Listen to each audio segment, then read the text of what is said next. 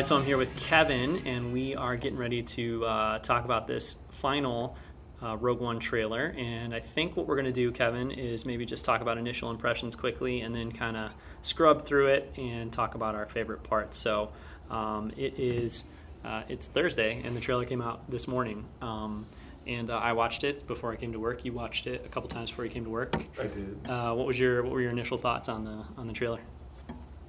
Well, uh, mostly more of what we've seen. Uh, I really like all the. My, I guess my initial impression looks cool. Space battles, Mm-hmm. kind of what stuck out to me.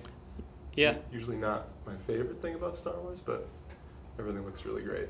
yeah. That that was my big moment. I remember from this morning watching, like sitting on my couch watching the trailer, was uh, that shot when um, when you saw the the X-wing flying through that structure in space. I had like a almost like would compare it to being at the top of a roller coaster when you're just about to go down like the hill or something. I had like a moment where I was like, "Whoa!" Like I got like really excited.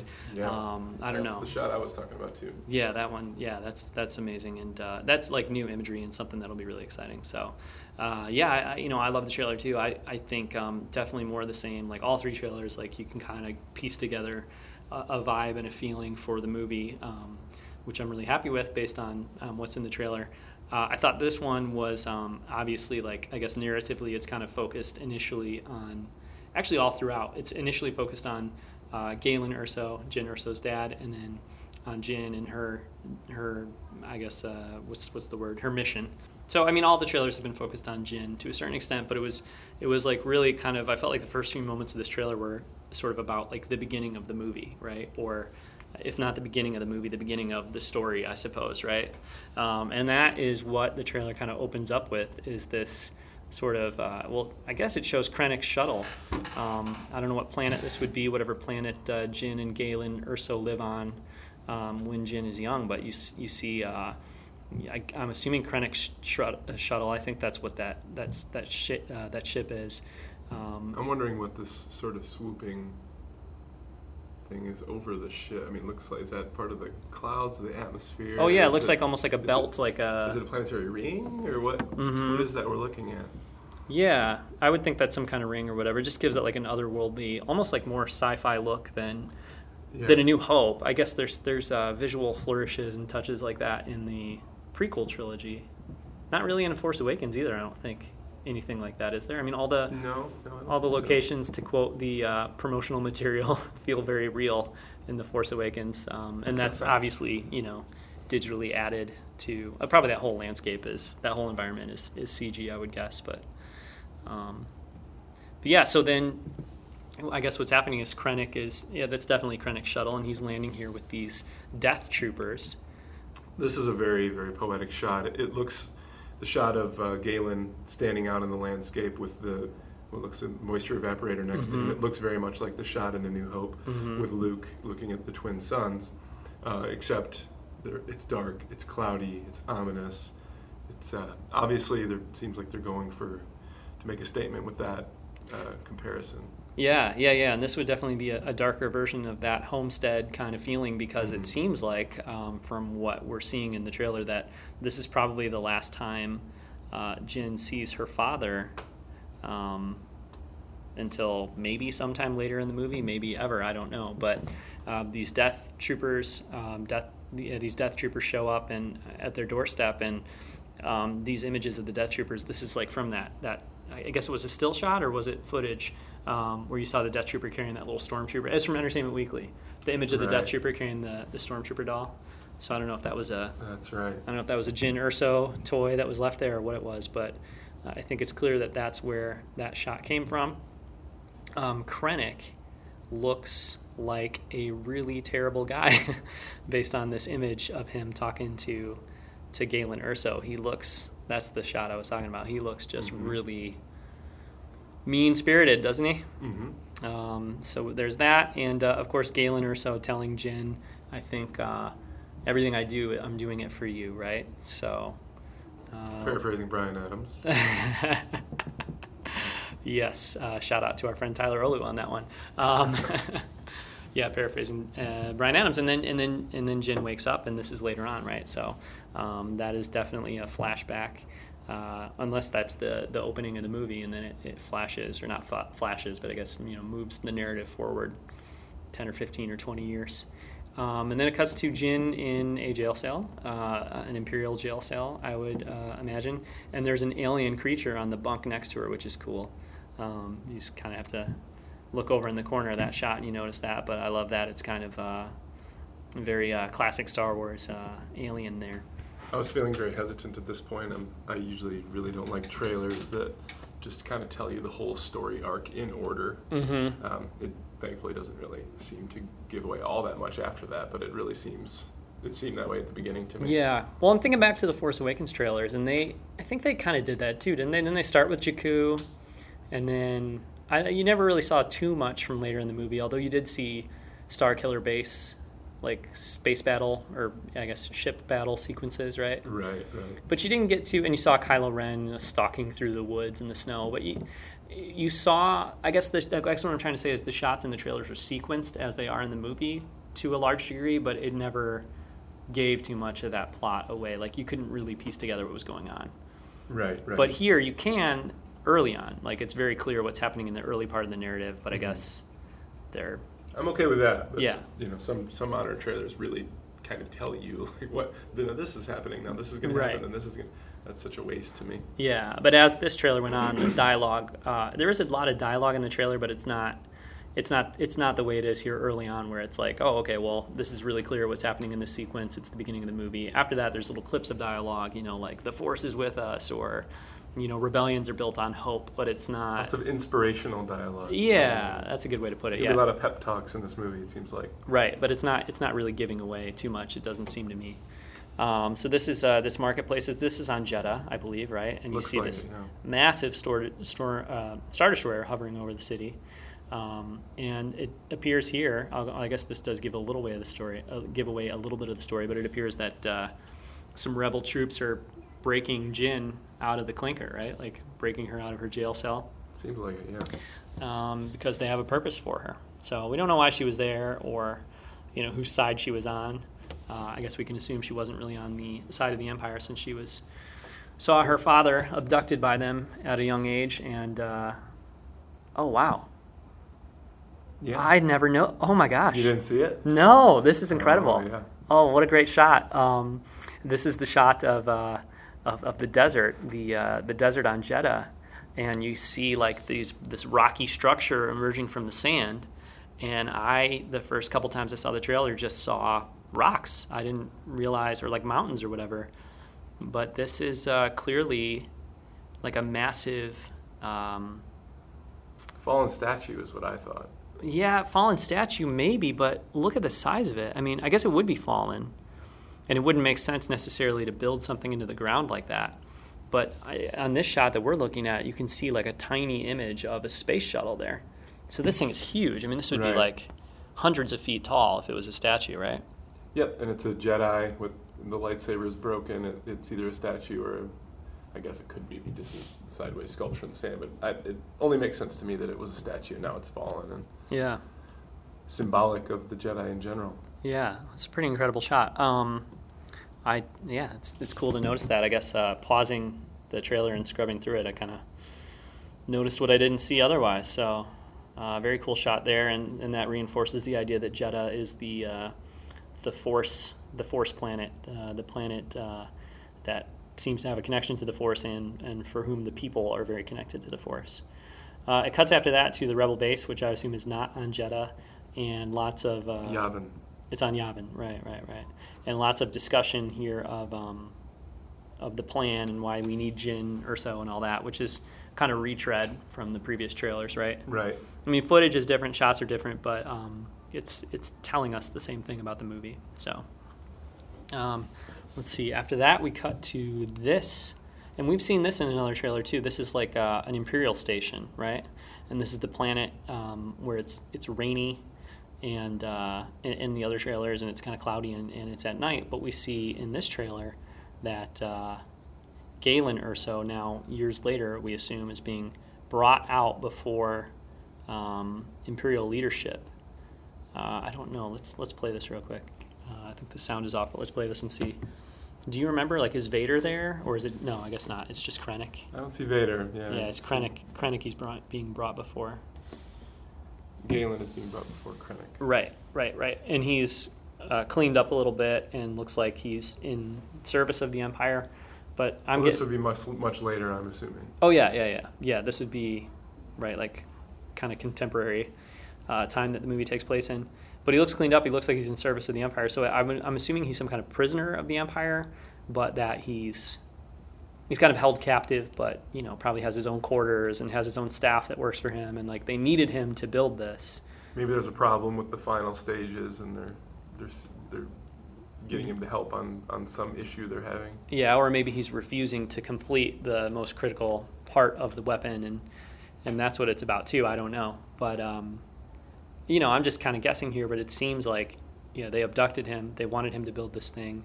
Didn't seem like he wanted to go with Krennic and those Death Squad troopers or those Death Troopers. Uh, he did. He's been you know held captive by the emperor or the empire all that time, building this thing, probably against his own will. But not like it's not like he was in a jail cell the whole time. You know what I mean? He's going to get him back by including that uh, exhaust port into the, into the plans. Yeah, it could be, could be.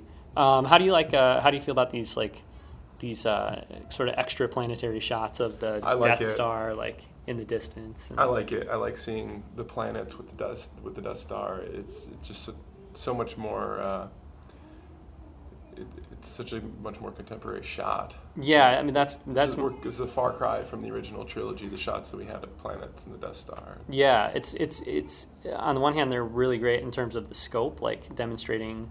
You know how huge the Death Star is and how foreboding it would be if you were, you know, planet side and, and that thing was close, because you don't get a sense of that in the original trilogy at all. On the other hand, um, for me, it's a little I don't know. It, it I guess uh, I kind of like the Force Awakens and and uh, the way it didn't really have any like it didn't have many shots where it was just very clearly CG like that. You know, like that's just that's painted in Photoshop or whatever. You know, um, probably not literally Photoshop, but whatever effects software, um, and it's really clear that that's not you know there's there's not much real in that shot, and uh, it's beautiful, but it also just it feels really different. Contemporary is a good way to put it, um, but it is a great shot. Uh, let's see what else we have here. We cut to some footage of Cassian and Bodhi Rook and Jyn Erso speaking. Uh, this is a great this is a great uh, moment in the trailer. Do you remember the line of dialogue here? This is when she's talking to um, Cassian, and this one stands out to me because like I'm looking at her face now, she looks really desperate, and uh, and uh, I think she says something along the lines of like if if you know my father's involved in this or you know if um, if he's the one who's building this then we've got to get to him or something right Right. so there's that like kind of emotional investment there and um, you know it makes me really kind of like invested i feel like in uh, in, in those two characters and i want to know how this is going to play out i want to know if they're going to see each other again i want to know you know what the conclusion of each of their Well, stories is going to be and I hope that there's some tension between wanting to do this mission, but also wanting to see her dad out alive, which may Mhm. be sort of up in the air Mhm. while she's trying to accomplish her mission. Mm-hmm. Yeah, well put. Um, okay, one of the one of the best moments in the trailer for my money is uh, we've got Chirrut Imwe here and uh, Baze uh, talking to one another, and uh, Donnie Yen's character Chirrut Imwe. Um, this is probably the big takeaway for me in the trailer too. He just looks so like joyful and like peaceful, Mhm. and uh, that's uh, one of two. That's the uh, the first shot in which he's got a big smile on his face and looks like so full of joy. And there's another one coming up later that's even better. But um, I think those two characters, those are, are probably the, the characters I'm most excited. I feel like I have a pretty good idea of what, what those characters are going to be like, and, and I don't mean that in a bad way. Mhm. I, I, I like that. hmm They both seem charming, and they both seem to play off of one another well, from Yeah. what we know. Yeah, well, and I wonder too. Like, um, uh, I'm sure many people have kind of said this, or or maybe it's super obvious, but um, you know, with uh, R2 and C3PO being influenced by the Hidden Fortress, you know, Kurosawa Hidden Fortress, and and those two characters kind of like playing that role. I almost feel like in this movie, like these are the 3PO and, and R2 characters. Yet, Right, you know, right. they're human, right? But like, um, usually when people ask me who's your favorite character in Star Wars, I say well, I have to cheat, but it's R2 and, and 3PO are my favorite. Like those two as a as a single unit are like my favorite character. Um, and you know, I'm getting big time similar vibes from from Chirrut and uh, and Baze uh, from these trailers. Um, oh, and then we see more of that shot of Vader. Vader is used sparingly in the trailer, and we talked about that earlier today. Um, right. I tweeted out last night from from our Blockade Runner uh, Twitter account. I was like, I'm really curious to see like how is Vader going to be employed in this trailer? Is he going to um, be used sparingly? Is going to be brought up a lot? I mean, there's going to be a lot of footage of him. I figured there wouldn't be much, and there wasn't. But I'm really glad. Uh, personally, I'm really happy with how much restraint they showed. Yep. In in in bringing Vader in. Um, I thought for sure we'd see the lightsaber. We'd see him in the middle of action. Yeah. Uh, I hope I hope we do in the movie, and I think that we probably will at least a little bit. But yeah. that we did not see any of that in the trailer. That's okay with me. Yeah. No, and at the end of the trailer, um, you know, it cuts to like the logo for Rogue One and says in theaters December 16th. Or um, I kind of expected at the after that to get like the Vader swinging his saber shot or something. You know, because with the second or the first real trailer, I guess the first full trailer, that's what it was. You saw the title card, and then it cut to you know Vader um, in this this shot with all the red and, and the reflection in the floor that is uh, reprised here and, and, extended a little bit. Although it's extended here, but you don't see his helmet, I don't think, or if you do, just barely, right? Like it's more like you see his feet and his cape there. Um, let's see. At least for this shot. Oh, I guess you do see his you do see his helmet at the beginning, and then it kind of yeah fades past it. But you see you, you also see Krennic um, speaking to him and talking about the power of the Death Star. Mm-hmm. Um, so I, I, just began to think that what what is Vader's purpose going to be in the story? What is Vader's point of view going to be about the Death Star and what's happening? We know that in A New Hope, which takes place shortly after this, he's he's a little bit cynical about the Death Star mm-hmm. and its power, and he tries to explain that it's nothing next to the Force. Um, is this whole project of the Death Star going to be kind of an annoyance to him? Uh, what is his job going to be? What is the Emperor going to have him be doing? And, and what's his personal opinion and, and, mission going to be? Yeah, I would like to see Vader, um, you know, as you wish, Master. Um, I will do your bidding, Emperor. Kind of like that be his attitude. But then when speaking to people like Krennic or you know other Imperial officials, uh, yeah, I'd like to see. It wouldn't make much sense for his attitude to be very different than it was in A New Hope, right? Because this might be this movie might end minutes before A New Hope, or you know who right. knows. But it's certainly taking place within uh, what at the most months of A New Hope. Um, so you can't expect. I, I, would not expect his uh, his attitude to be much different in the movie, and um, you know I'm I'm excited about Chirrut uh, being kind of that mystical. Um, character who cares about like the force and things like that and i want to see that from vader too you know that's who vader is right. in a new hope right Mm-hmm. Don't be so proud of this technological terror you've constructed that's insignificant in comparison to the power of the Force. Like, that's that's the Vader I want to see. And uh, so, you know, I, I think a lot of people want to see the Vader who is going to be like blasting heavy metal music and just like decapitating people left and right. Um, right, right.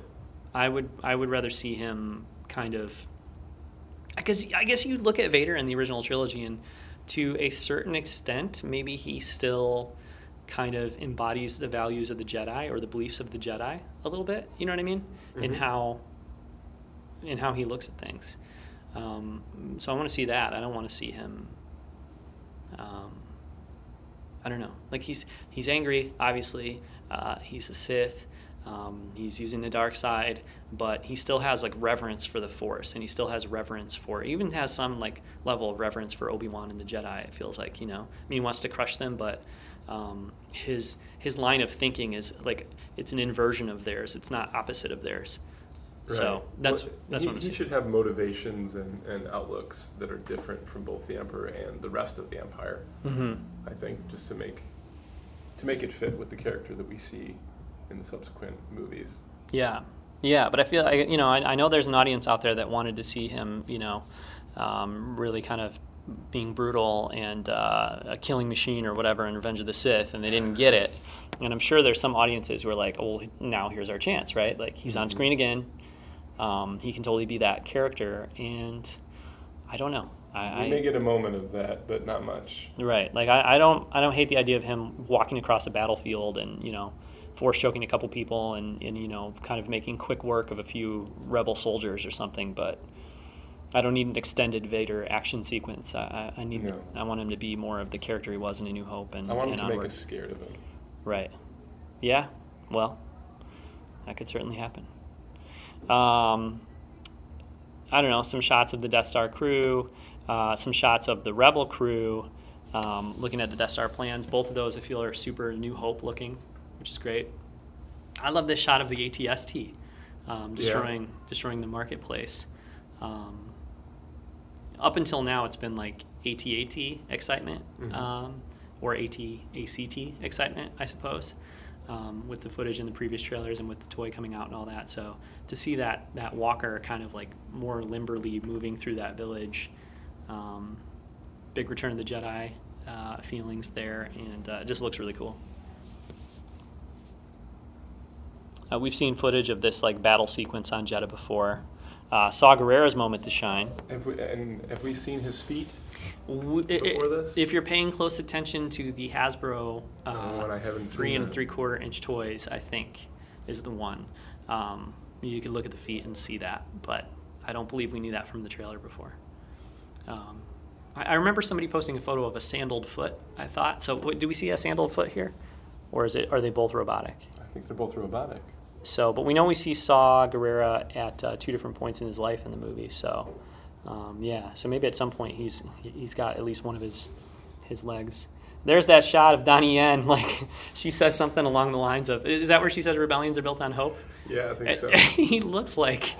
How would you describe that look on his face? oh boy. Um, it's pure joy, that's for sure. Um, I, yeah, I, I don't even know how to describe it. It's certainly funny. You really just have to see it for yourself. It's. I He looks like something really good is happening to him. For sure. Closes his eyes and turns his head.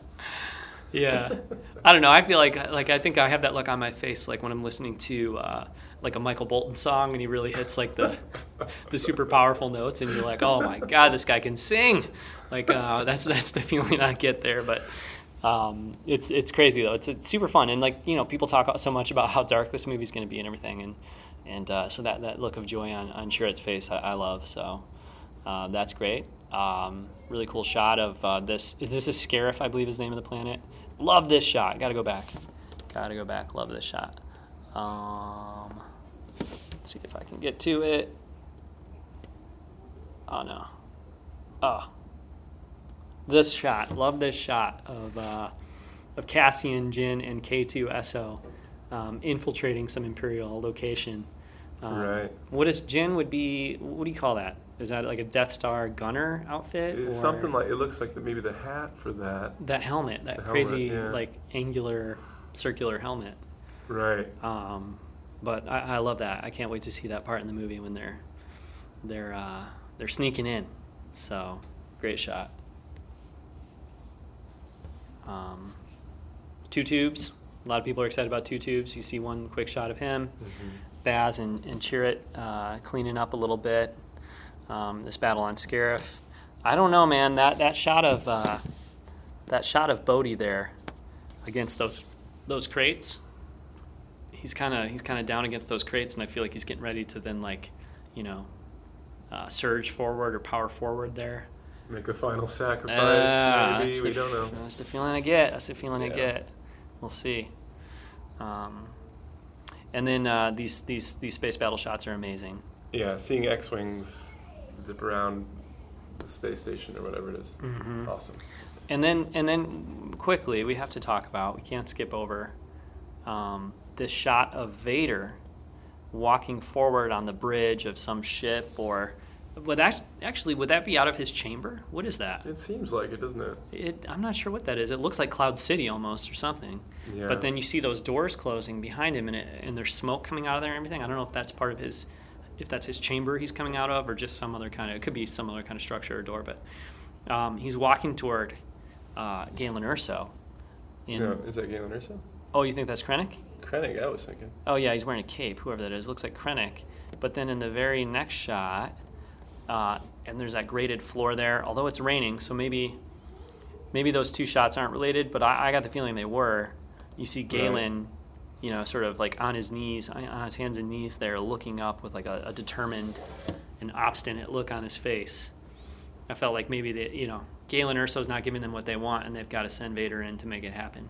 That could be. Oh, it looked like he was running at Krennic to me, though. I No, I think you're right. That was, I think that definitely was Krennic he was approaching. But maybe this is in this. He's in off off camera in that same Yeah. scene. It could be, or this could be one of those times where they're, you know, really good at running a diversion and making it seem. I mean, there's definitely shots in the Force Awakens trailers where you felt like they were sequenced and, and telling you something about what was happening, and then They were misleading. yeah, misleading. So this could be Yeah. misleading, but That could um, be. but you said you wanted to see Vader be scary, and like th- I was scared there. You know Yep, what I mean? yep. So, um, oh yeah, and what was uh, what was Saw Gerrera's dialogue there? He's saying like. Um, you know, hold on to your dreams or something. Yeah, Hold don't let the dream of the rebellion die. He says he says don't something about the rebellion and don't keep the dream alive or Yeah. something kind of you know Yeah, but something a little corny almost. I thought yeah, that's true. That's true. there's a lot of that at the last last half of this trailer. but it felt like a moment where it was it was one of those. Uh, I'm going to stay back here and make the sacrifice that I have to make, and you know, don't give up on on what we're fighting for here. Right, Um, right. And who knows? You know, Well, I that- don't think we can get attached to any characters. no. I, that's yeah. No, I think you're right. I don't, I don't think we can get attached to any characters. I also feel though, like um, you know, this type of movie when there's so much on the line, there's always the opportunity for the narrative or the story or the plot or whatever to sort of for it to seem like characters are making sacrifices, and then in in the final moments, like you know. Someone swoops in and saves them. Or, I mean, that's happened like three times this season already on Rebels.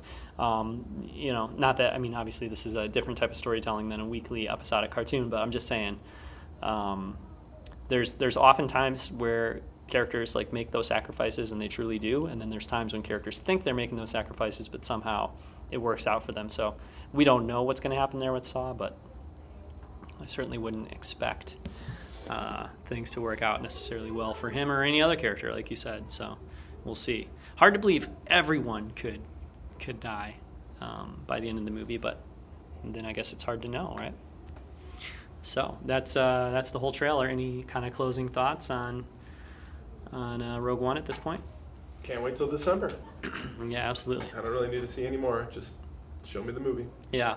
Well, I'm looking forward to the TV spots and stuff like that. Uh, that'll probably come out um, leading up to it. Sure, sure. Um, I know that you know some of us felt like with with the Force Awakens last year, when in the final week or two there was like 15 different TV spots that you know used a lot of footage from the trailers, but then also would pepper in new things. Like Right. some of us started to feel like okay, it's too much. Like I don't even want to watch. I know a lot of people didn't watch all of those. I can't help it. I watch them all. I, I'm not gonna. I, I, I avoid spoilers for the most part, but if something gets put out there by by the PR department, I'm I'm watching it for the most part. But yeah, I don't think I'd be able to resist either. But yeah. So, but we're getting close. It's uh, it's October 13th today, so we're two months away, um, essentially. So, hopefully the those months go by uh, pretty quickly, and, and before we know it, we'll be watching Rogue One. I sure hope so. Can't wait.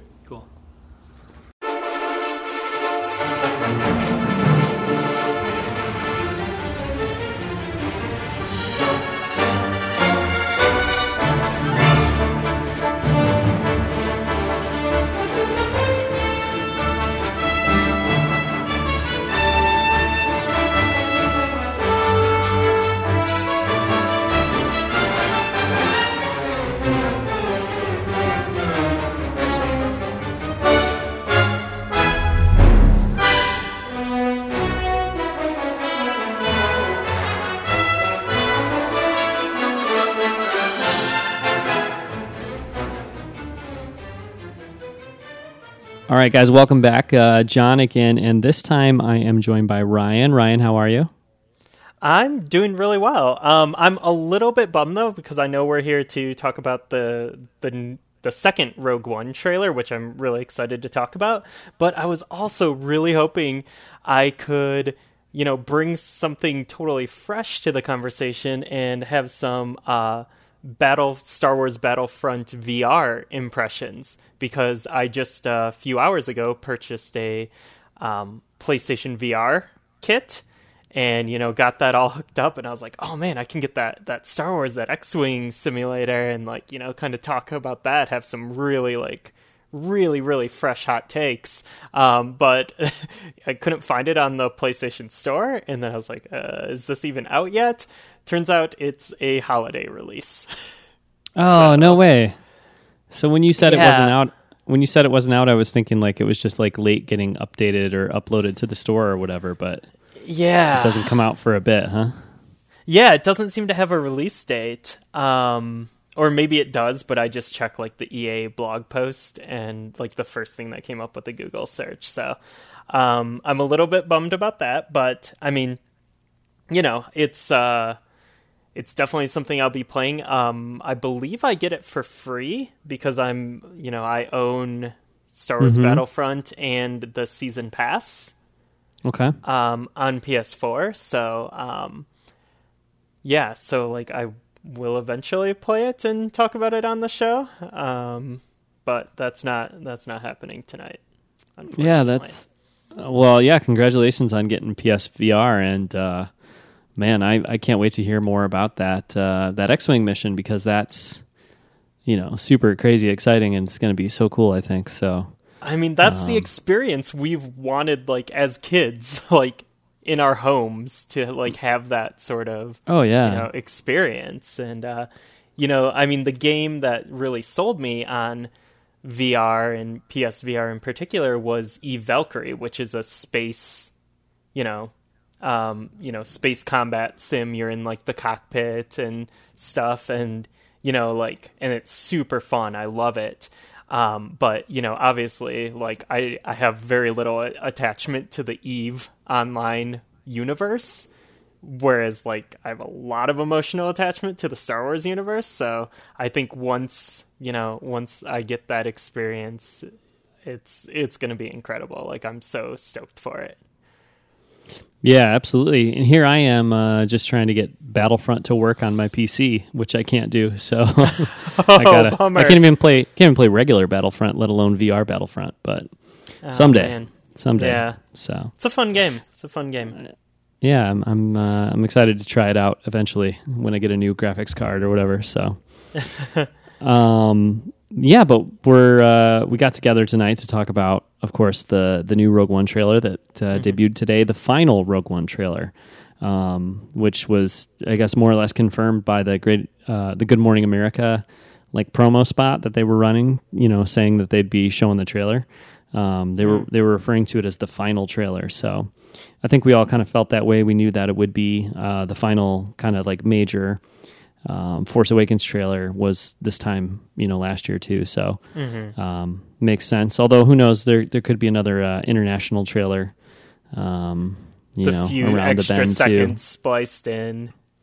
Yeah, yeah, yeah, yeah. There was, uh, yeah, like with the Force Awakens, there was just a few different things in the international trailers, but but Mm-hmm. uh, they were still fun to definitely fun to see, like a lot of that same footage put together in a different way and stuff. But but anyway, Yeah. uh, yeah, you know, final final Rogue One trailer uh, dropped today, and uh, we all kind of watched it before work or you know uh, uh, before the the start of our day. So um, I'm assuming you woke up and just like checked it out and watched it a couple times and we're excited. Is that was that how pretty much how it went down? Um, you know, I got the text from you as I was walking from my car um, into my the school where I work. Like I got that text from you, so I just went up to my classroom and I I have a I have a pair of earbuds stashed away, and I just kind of plugged it into my phone and watched it right then and there. Nice, nice. Um, so so yeah, what was it, what are your feelings? Like, what's uh, what was your reaction to the trailer overall? Um, yeah, I mean, I'm I'm totally cool with this being the final one. Um, Yep. I you know I feel differently about this movie in general than I did with um, you know, uh, episode seven. I don't I don't feel as compelled to kind of like really pick through it and like try to figure out you know every little detail ahead of time in the way that we were with episode 7 um and that's not in a bad way. Like it's more of just what i think this trailer kind of confirmed for me was and and really kind of set me at ease even more. Like even though like every little bit of information we've gotten about this movie has like made me feel pretty good about it. Um, you know, I really just feel like I I get the vibe of this movie, mm-hmm. and like it just it feels it finally feels like super coherent in like the tone and everything. It feels you know, very Star Wars. Obviously, there's like X Wings and lasers and um, all of that, but you know, there's it's the tone is is different. Like it is a war movie, but it's a Star Wars war movie, and um, I think that's most pronounced in you know towards the end of the trailer where there's some kind of un Star Warsy music. I felt. Mm-hmm mm-hmm. um, that felt like just more akin to like you know a blockbuster war film. Um, sure. Which, you know, it you know it, the trailer kind of leads with like a like a you know variation on a Star Wars theme, but then it kind of turns into like in the crescendo is like this bigger bombastic you know, um, not that Star Wars music isn't bombastic. It pretty much created that like film genre of music, but um, you know, just something more. I don't want to say generic, but something just I don't know that just fit more with like a, a war film. Um, yeah, and you know, and I think it that's okay. Like we don't need like the same music in like every single one of these films, um, especially if they're going in different directions. I think that's going to be like a big, um, you know, way of kind of differentiating these films. Um, you know, making them kind of their own thing. I think you're gonna have to take some risks and go in, you know, more genre directions with the music um, if you are making different genre films. Yeah, no, I think that'll be really interesting to to see. Although, um, you know, I think a lot of the a lot of the kind of talk lately has been that maybe that was what was originally going to happen with um, Desplat, who was the uh, the original composer. Um, mm-hmm. which uh, you know we haven't talked about that on on any episodes of Blockade Runner, I don't think. But um, you know he's been replaced with uh, Michael Giacchino, who um, did like Jurassic World and has done some Harry Potter movies, I think, or was it Desplat that did Harry Potter? I don't know, but Michael um, Giacchino's the, done the Lost composer, right? Giacchino is, yeah, mm-hmm. yeah. Um, so I think that like maybe the the common wisdom was before with with Desplat, people were thinking like, hey, this is not necessarily what you'd expect for a Star Wars movie. Um, and and now that Giacchino's coming in, he's he's kind of done uh, movies that are more along the lines of what, what you'd kind of associate with a Star Wars soundtrack. Um, I think he's done things that are obviously dissimilar too, but you know, so has John Williams. So I guess it's uh, it's all up in the mm-hmm. air. But uh, it, it, just kind of feels like like uh, originally maybe they were going to be a little more different with the music, and and you know maybe now they're going more towards uh, standard Star Wars fare. But you know, I mean, this like this trailer music is is probably just kind of like I don't think it was necessarily recorded for the trailer. You know what I mean? It's probably music that that's been used other places or or something like that. I'm not sure. Um, mm. But like I think if you go back and look at the Force Awakens trailers, it's not the soundtrack. Um, it's just you know other music or other Star Wars music maybe. So I'm not sure where this comes from, but I think there's like a library of, of music and stuff that that studios pull from to make the trailers. That being said, though, obviously, you know, they may be, they, I'm sure they know what the movie's going to sound like at this point. Um, even if it's not recorded yet, I'm not sure if it is or not, but, uh, but they'd probably be choosing, you know, trailer music that would, that would fit what they're going for. So it's still very much maybe like an indication of what the music will sound like. But um, I don't think this is Rogue One music that we're hearing in the trailer. Okay, yeah, that's very possible. You know, that happens all the time with film trailers. Um, yeah. But I do think it makes a statement here in a way. Right. So Yeah, yeah. uh, Well, and I think you mentioned like, did you say the word contemporary, or am I just thinking back to my my earlier conversation with Kevin? Um, I don't know, but I feel like like the whole trailer to me and the movie in general right now, like it feels very much like Star Wars. It feels like A New Hope, but I, I think it also feels pretty contemporary. Um, maybe more so than than the Force Awakens. I don't know if you're getting that vibe at all or not, but uh, so, like, uh, were there big moments that stood out to you, or things that really like excited you from the trailer? What was what was uh, what were some of your favorite aspects of it?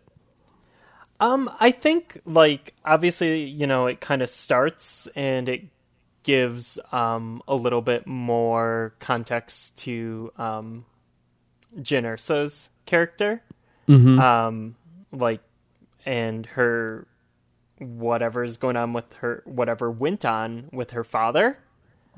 Um which, you know, adds definitely like another layer um, to everything, um, like what his deal was and like what you know what his contributions were, whose side was he on, um, questions like that. Um, I think are you know that's that's an interesting layer, and it kind of brings in that uh, you know sins of the father, um, you know family uh, drama that uh, you know Star Wars has um, that I wasn't really expecting. That was not like an angle I was expecting. And you know, again, like this is not a movie I have been following as closely as I did episode 7, so maybe this is something that, you know, leaked on the back of a cereal box like 3 months ago that everyone knows in the world but me. Um, but that was I don't know, that was like new and interesting to me. Which, which part, like the the kind of gray um, position of potentially gray position of of Jyn Erso's dad, or just like Yeah, his involvement yeah. in the whole?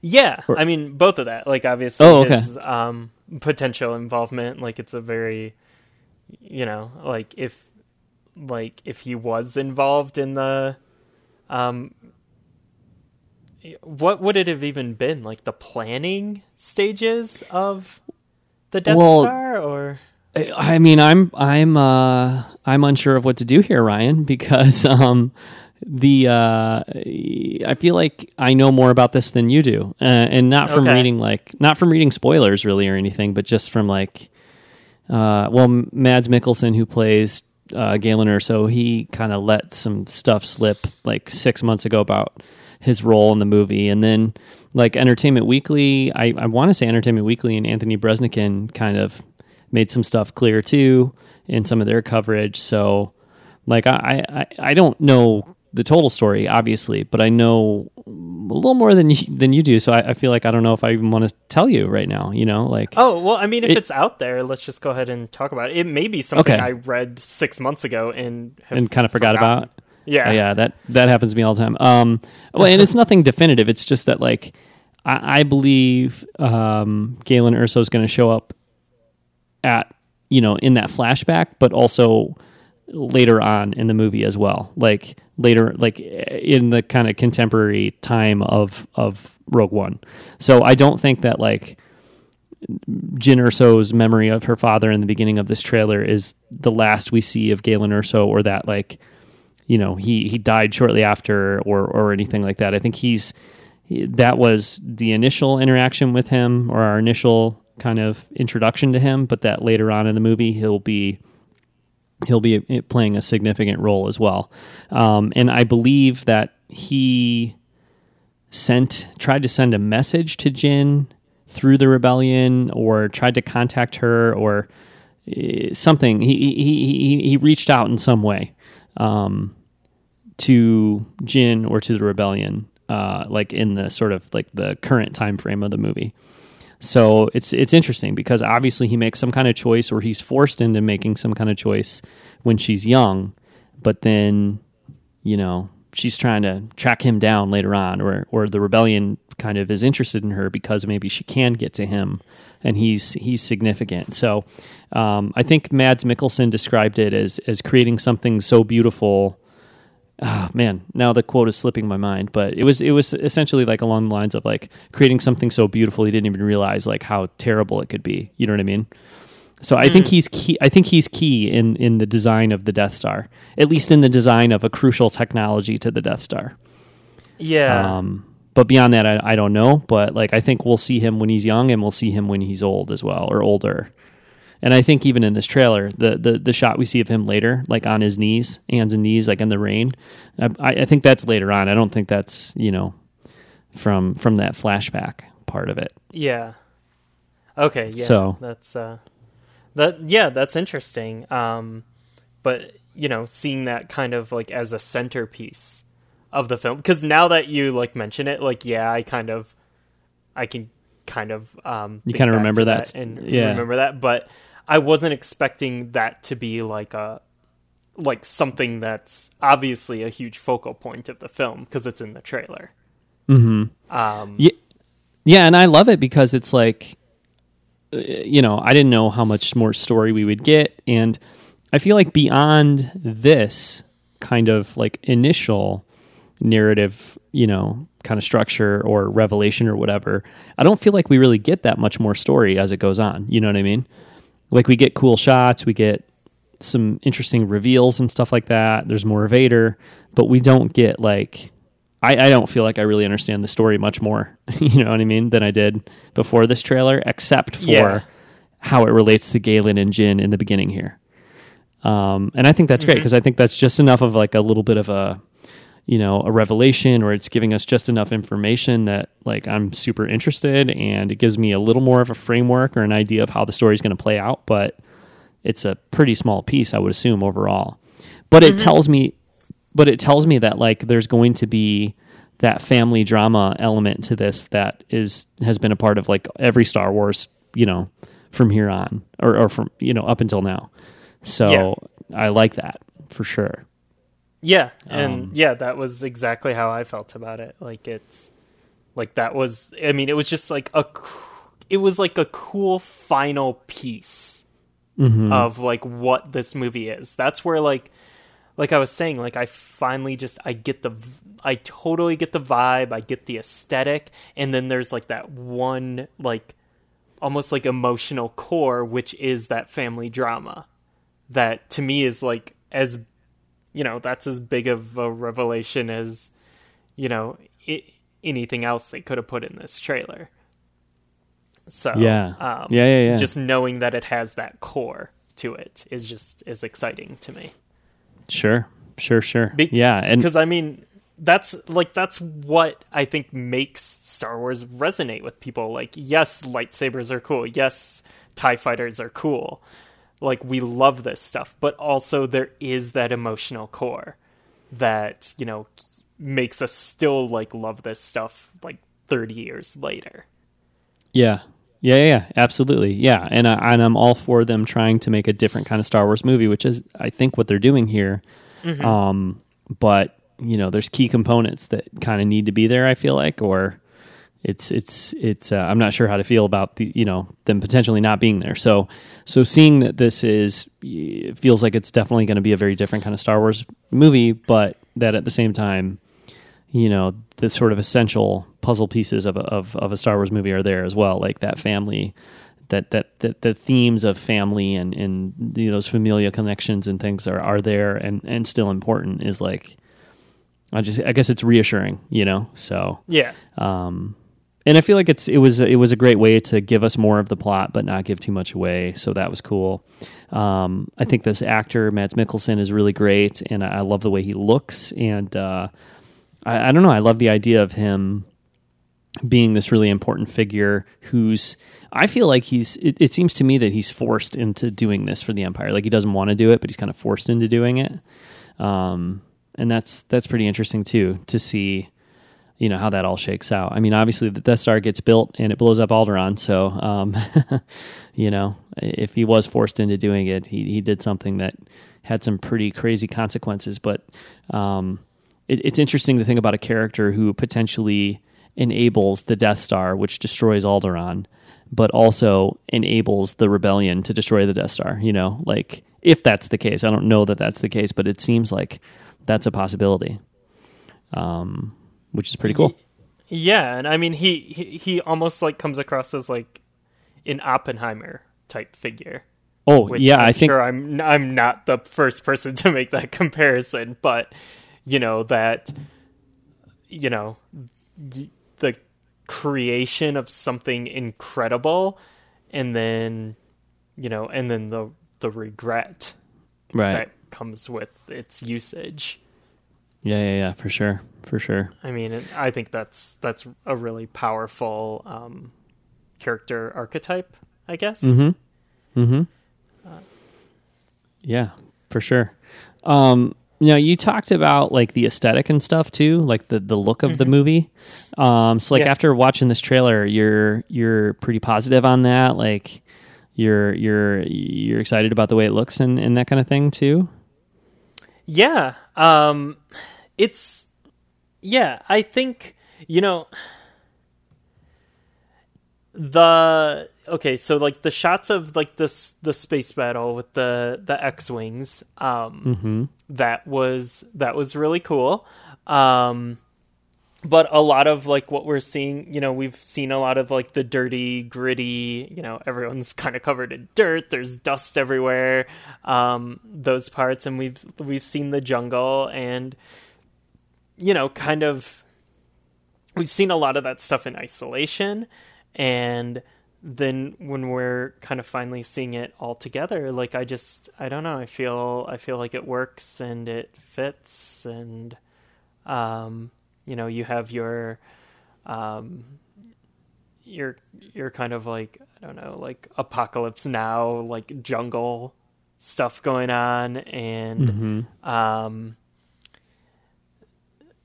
i don't know yeah it all just it all just kind of clicked here like i i just kind of feel like i really got the aesthetic this Yeah. time around um it it does i mean it looks as far as like the actual visual fidelity um, i'm kind of surprised it reminds it it really it looks a lot more digital than Yeah. episode 7 Yeah.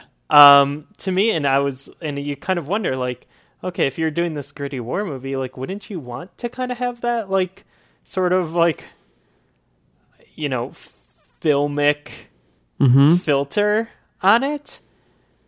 But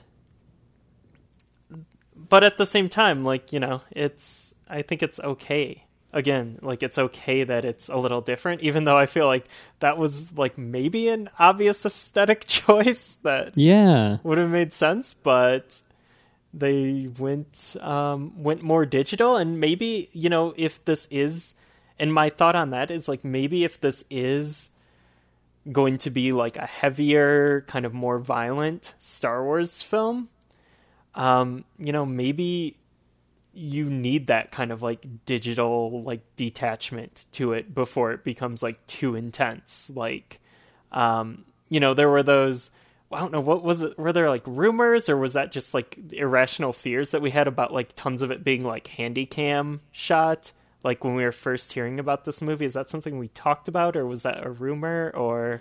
Yeah, I think Kevin had brought that up. Maybe he was worried that it would be too shaky, too, uh, you know, because they talked a lot about like how um, Gareth Edwards' style was to be more kind of mobile with the camera and not have it sitting on like tripods or whatever, but to be up and moving around and lots of steady cam and, um, you know, that kind of thing, which, you know, I don't have a problem with. I, I don't, I don't, I, I feel like maybe that was a little bit of misunderstanding in terms of thinking like if the camera's not stationary, it means it's handheld, like it's going to be shaky. you know?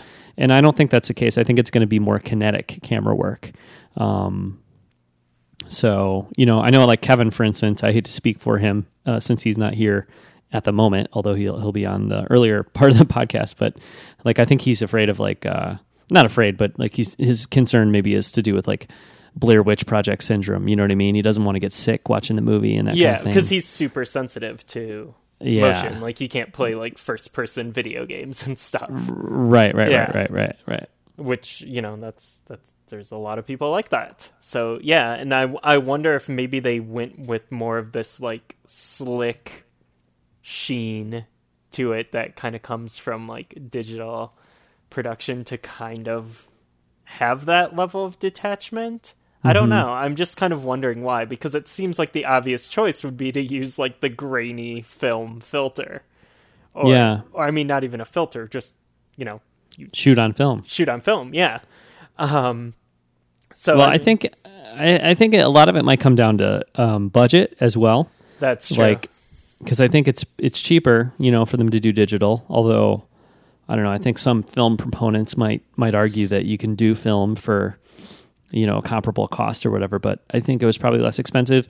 And then you know Gareth Edwards is like a, a younger director too, um, and I I guess I'd need to go back and look at his his um, you know filmography or whatever. But I'm assuming that his experience is more with shooting on digital too, so maybe he was more comfortable with that. Um, but you know, I don't know. I think it's hard for me to say as somebody who's not involved in in that industry and doesn't have like the the real technical knowledge of it. But um, on the one hand, I, I feel like you can tell it's on digital, right? Like you can tell it's a very digital movie. But then part of me wonders, like, can I really tell that it's not on film, or is it that because it was shot digitally, or because it's it's a film that's going to involve more digital effects, and it's it's one that's being made for less money, that you're seeing more digital effects, and so it's looking more digital, not necessarily because it's on digital film, but because that's the the visual approach they're taking. That's like the style of special effects and things, you know.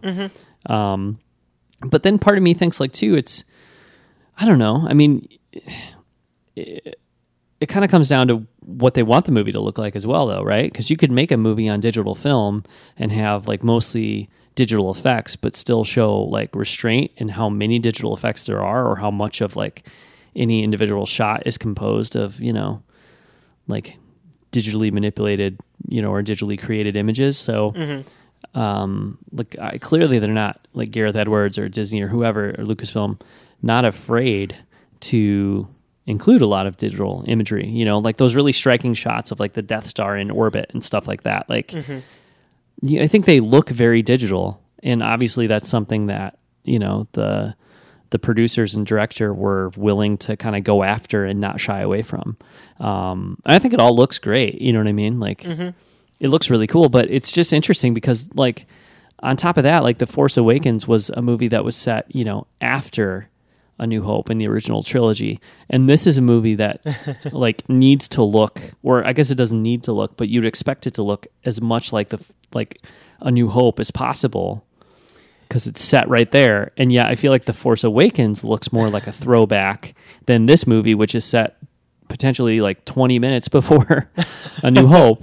You know what I'm saying? So it's just kind of surprising, but um, I'm certainly pleased with the way it looks. I just like I, I guess kind of you know like you've pointed out, it's it's maybe not perplexing, but it's like slightly surprising because you'd expect it to be even that much more gritty and that much more realistic and that much more retro too, for a different reason. But you know because of where it's set and you know that kind of thing. So um, it's a little bit a little bit surprising in that regard. Yeah, but I think I think you're right though. I think it comes down to like these are you know there's like what it should look like in canon. And you know, this was a thing people complained about with the prequels as well. Like why do they look so much nicer than Yeah, you know, A New Hope and everything? It's like okay, well y- you know, they were they were made decades later and Yeah. they're they're using digital, but you know, I can see I I sort of see that, and I mean that's kind of what we're saying here. But like, it just comes down to again, like at the end of the day, these are films. They're made by people with like various levels of experience and preferences, um, and you know, there's budget and technology restraints, or you know, in the case of the like the prequels, like non-restraints yeah, and you know and then and then you know you get the the film you get. Like i have i have no doubt that like jj abrams when like that decision to um you know go for the practical effects and the um you know the the film uh production on um force awakens like i'm sure that was, you know, partially like, yeah, we want to we want this aesthetic and stuff and partially him probably just being like super stoked on that stuff because like he he loves that stuff and has like studied it and worked with it before. Yeah. And you know, I I think if like you know, if the decision had been made like no, we need to shoot this movie on digital, it probably like still would have been shot on digital.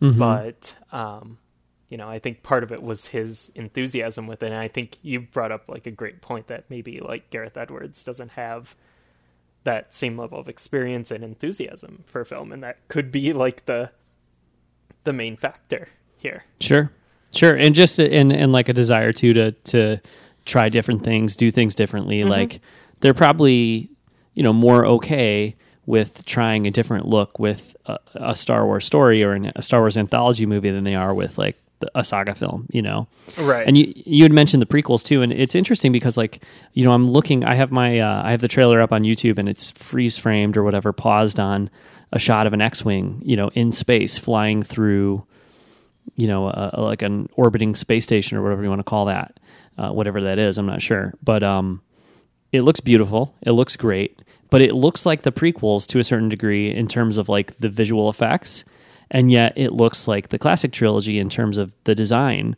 And it hmm. just makes me it just makes me think like man what could what could or would the the prequels have looked like if george had not turned taken such a sharp turn toward a very different kind of design and a different kind of look for the prequels you know?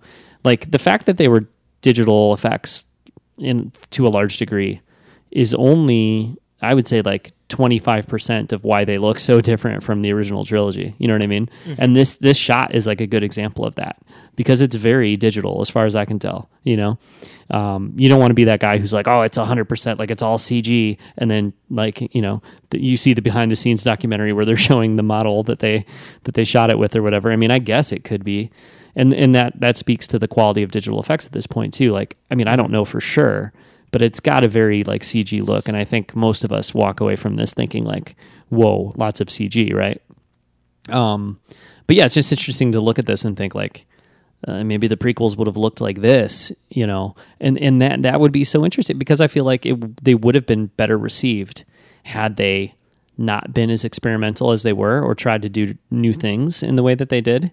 Um, and that doesn't mean they'd be better. It just means they'd be, you know, better received. Um, but I don't know. It's it's a little bit like looking at an alter- alternative like history to me, like seeing this image, you know, um, thinking like, oh, I guess like Attack of the Clones could have looked like this instead of the way it did. Um, and I'm not even saying I want it to. I'm just saying like it's a, it's an intriguing kind of thought experiment to think like, oh yeah, like this is all CG, but it looks like very New Hope. I guess the prequels could have tried that too. You know what I mean? Yeah, and I mean we do see that like towards the like end of um, you know, episode 3. Mm-hmm. Um I Well, even like the very the very beginning of episode three, like with that space battle, and the Jedi like fighters look, you know, pretty close to like Tie fighters or whatever, instead of looking like uh, the Naboo cruisers. You know what I mean? yeah. Um, and and I love that. I mean that that that battle is amazing. oh yeah, it's so good. Um, and, and and in retrospect or whatever, because not that I was you know upset by the look of the, the films initially, but it's kind of nice to the way now we can look at Revenge of the Sith and say like, oh, by the time they got to Revenge of the Sith, it really did start to look more like the original trilogy. Um, you wouldn't notice that if one and two looked as much like the original trilogy. You know what I mean? So yeah. um, I like that progression, but it's still it's just one of those things where I look at this and I think like, oh man, yeah, like this is a super digital Star Wars movie that uh, that features a look that's more similar to the classic trilogy. So, um, but yeah, uh, other other things, um, other things you're intrigued by. You know, we talked about the look of the movie. We talked about that that family connection, Galen and Jyn, that kind of plot stuff. Um, other things that you're you're pretty pumped about here from from watching the trailer. Um, nothing really new. Like, I mean, you know, I've Yeah. I've really dug like the um, diverse cast. Um, You know, kind of from the beginning, like this is a very cool like cast of protagonists. Um, and I like all the different like influences um, coming in here. Um, and you know that's still here. Um, but yeah, nothing, nothing really new. Like No, yeah, I, I agree. Like I've been excited for for Chirrut and Baze the whole time, and I still am after watching Yeah. this trailer. Uh, surprised I didn't see any more Bistan or or Pao uh, or Moroff. I guess Moroff is in like one shot on uh, Jedha. Uh, Moroff is that big, you know, Moroff like that big white, uh, like Yeti looking thing. oh, the party Um, wampa. The party wampa, as you put it. Yes. Yeah. my favorite, one of my favorite toys I got on, on Rogue Friday.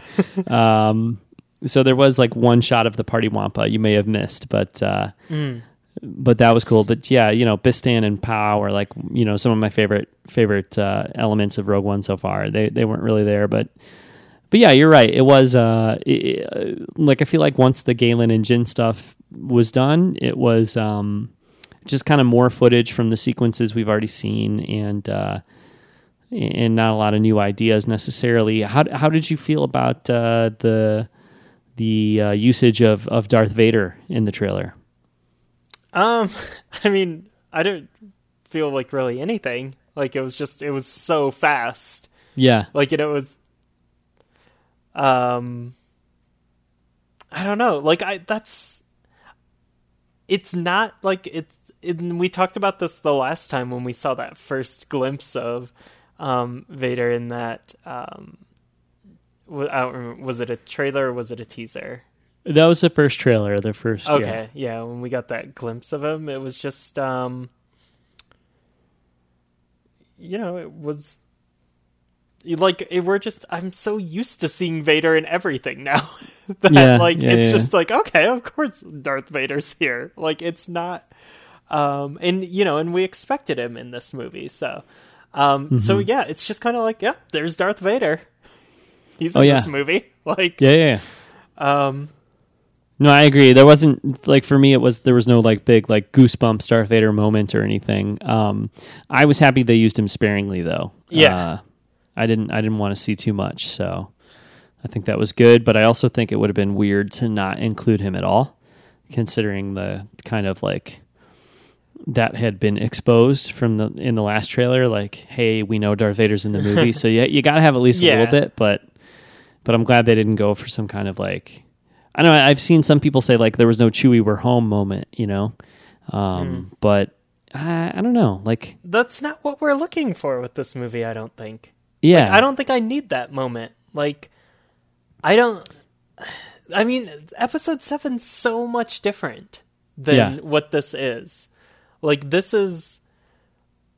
I mean, this is all about, like, these, you know, these characters who p- played this important role in, like, the, the Star Wars universe and, like, the history but this is this is the time we see their story because you know whatever happens to them here they were not remembered. Or Yeah. like you know this is i don't know this is their those characters time to shine. Like this is their moment because they're not mentioned in the rest of the saga.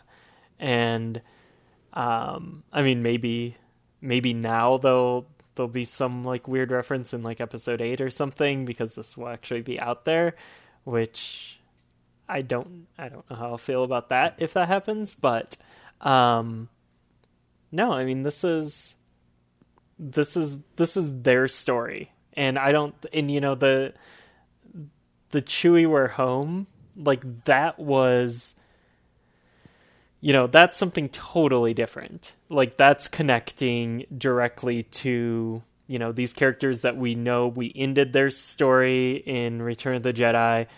You know we wanted to know what happened to them next. We've wanted that for years and years. And then we finally got that payoff. Yeah. Like we've talked about that before on the show too. I think the fact that like the Force Awakens for the characters in the movie is about nostalgia as much as for us as the audience it's about nostalgia. So it's kind of perfect you know what i mean? And, and it, it was such a smart choice on the part of of the the writers and producers and jj and and all that. So um, that movie works so well and it needs moments like that and it deserves moments like that. Uh, i think you're right though that this needs to be more about the new characters in Rogue One and about the the ragtag team of rebels that that steals the the Death Star plans, the characters that we we heard about in in A New Hope, but never we never got to know. Um, but you know, all that being said, I kind of you know, part of me expected them to have, if not Chewie were home in the sense that it's like, hey, I'm I'm I'm referencing something from the past, and and you're excited by that, you know the fact that I'm referencing it. If if not a line like that, at least a line that was like, "Oh man, how cool was it when Darth Vader said, you know, whatever he said." Um, but I'm just I'm personally glad that's not there. I just Yeah. I'd rather just uh, you know hear Darth Vader speak again for the first time when I'm in the theater. Um, so I think it's cool that they're they're holding back on that.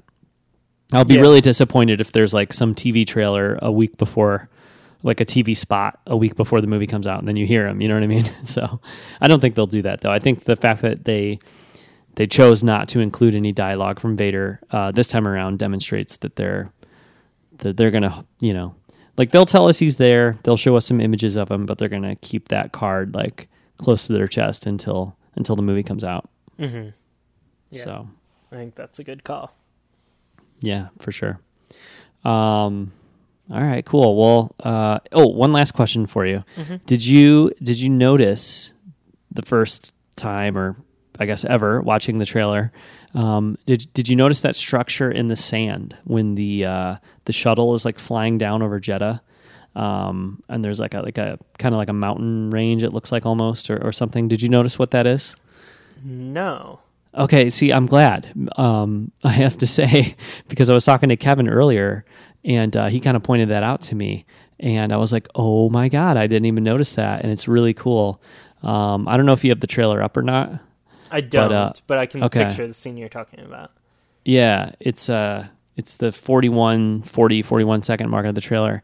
Um and and you just see like a shot of the planet from above and you see like a, a tiny little image of uh, a shuttle kind of flying down and it looks like a mountain range or something but it's like so obvious now that I look at it uh, once it was pointed out to me that it's like it looks like a fallen statue or sculpture of some kind, and it's of a Jedi, like in a robe, holding a lightsaber. Um, but the lightsaber appears to be broken, and and obviously the whole thing is kind of like dilapidated and decrepit at this point. Um, but I thought that was really that was really cool, Huh. Uh, and it was something I didn't notice. And yeah.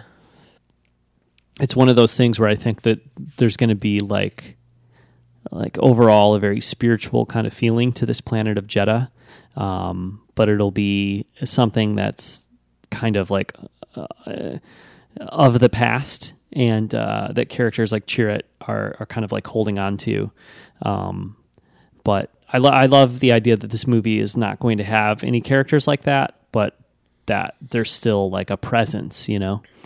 Um, so I, I thought that was exciting, but but I also was just kind of curious, you know, did everybody see that except for me? Like, was it super obvious? Like, because now I feel like it's one of those things where once you've seen it, you can't not see it, right. but until you do, you, you don't necessarily notice it, especially because you're watching, your eyes are like tracking that ship flying past, you know, so you don't necessarily uh, look at it. So, anyway, next time you watch the trailer, take a take a peek. It's it's pretty cool. That is cool. Yeah, I'll definitely look for it next time. Yeah, yeah. So, all right. Uh, well, we can probably wrap it up there, unless you have any other burning thoughts on Rogue One or uh, Star Wars stuff in in general. Uh, no, just uh, just give me this movie. I'm ready to Yeah. watch it. I'm ready to go into a theater and uh, give them my uh, fifteen dollars and get a get a milkshake and some popcorn and uh, and watch this film. Yeah, I'm yeah, ready yeah, to do yeah. that. No, me too, for sure. Um, it's been it's been a while since we've talked about like books or anything like that. Uh, have you? I don't think you've probably read any Star Wars books for a while. Have you? Like you didn't read Life Debt, did you? No, I didn't. So uh, I, I'm I'm pretty excited. I, I started Life Debt, but uh, we we moved um, last weekend, and we we were packing up our house for weeks before that. And uh, my wife packed the book away a couple weeks ago, um, and I still haven't found it yet. So I'm planning on finishing up Life Debt when I get the chance. But um, uh, as of now, it's kind of, I'm kind of like taking a break from reading it because I can't find the book. Um, but uh, about a month from now, uh, the Rogue One prequel novel Catalyst comes out, and uh, I'm pretty excited for that. And that'll be like a month before the movie comes out. So Oh, that'll be um, nice. I think that'll be nice. Yeah, and and I remember last year, I think you were excited as I was, and I think you were the one who who got me excited for it. But last year, uh, close to Thanksgiving, the uh, the Landry Walker like uh, basically tales from most most uh, Isley kind of uh, the Mos Eisley Cantina tales from the Mos Eisley Cantina style book about the aliens from uh, from the Force Awakens came out. And it Yeah. was like I I guess it was actually like a, a couple of short stories on uh, like on the Kindle store, I think, Mm-hmm. um, and that were later collected in a in a larger book. But that was really cool to read those over Thanksgiving break. So um, I'm excited, you know, kind of for this Thanksgiving holiday to have have this Rogue One um, Catalyst book to read. So Yeah, that's uh, that'll be that'll be really fun. I mean, I guess the only thing I have read um, is I've read the first three issues of the Han Solo comic, um, which is just a really it's a really fun book and it is a really beautiful book. yeah, Um, so yeah, I'm I'm really enjoying that, and Well, uh, it gets me even like more stoked for the Han Solo solo Ooh. film. Ooh, I guess. Okay. Well, we're gonna have to pick up where we left off on that conversation on Yeah. a, on an episode soon because, uh, yeah, I, it's been a long time since we've talked about uh, the Star Wars comics. I think we actually did like a better or more thorough job of that on um, our other podcast, the Nintendo Fun Club, when we were doing our Star Wars themed Right. episodes before we started Blockade Runner. I Well, remember like we had some when they were- lengthy, that was when they were new, and there were like like three of them. yeah, yeah, yeah, and yeah, now I just I feel so far behind on them because I'm so far behind on all of my monthly comics, like all my Yeah. DC and Marvel books, and uh, I just I cannot catch up on any Well, of them. So Yeah, well, maybe you don't have to catch up on all of them, and I'm I'm a little behind too. Um, but I I want to you know get uh, get together with you and talk about just like do an episode about those Star Wars comics soon because for sure. there's there's been a lot going on with those, and it's been a long time since we've we've touched base on that subject. And uh, I haven't read Darth Vader 25 yet, but I am very excited to do that. And I think you know that issue alone will be worth devoting uh, some serious like time to uh, here on Blockade Runner. So Definitely. um, excited to do that, and uh, yeah, um, we'll- we're going to be back soon to talk uh, more Star Wars, and uh, you know, I think um, hopefully it won't be too long before we're we're sitting down in theaters to to watch Rogue One. So Yeah. um, we're in, we're in the home stretch. It's about two months now, and uh, and it's it's a pretty exciting feeling to know we're getting close. Um, and then a few months after that, will be Star Wars Celebration. So Yeah. exciting times here um, for Star Wars fans. But um, yeah, we'll we'll be back soon. Um, you know, before we sign off here, uh, definitely check out blockaderunnerpodcast.com where we're uh, posting any updates there are for for Blockade Runner stuff. Uh, we've got our uh, show on iTunes, of course, and you can listen to any episodes um, on blockaderunnerpodcast.com, uh, on Twitter at Blockade Run on Instagram at Blockade Runner or something like that. Every time I, I finish up an episode, I promise myself like I'll remember the the Instagram handle and uh, I forget it every time. But all the links are there on on Blockade Runner podcast.com so check them out and uh, ryan um, you know i'm mostly tweeting about star wars from the blockade runner account um, but you're on twitter at uh, braun dwarf Yeah. B R A W N D W A R F. So follow Ryan for hot takes on uh, Star Wars and uh, and other subjects. And uh, we'll be back soon.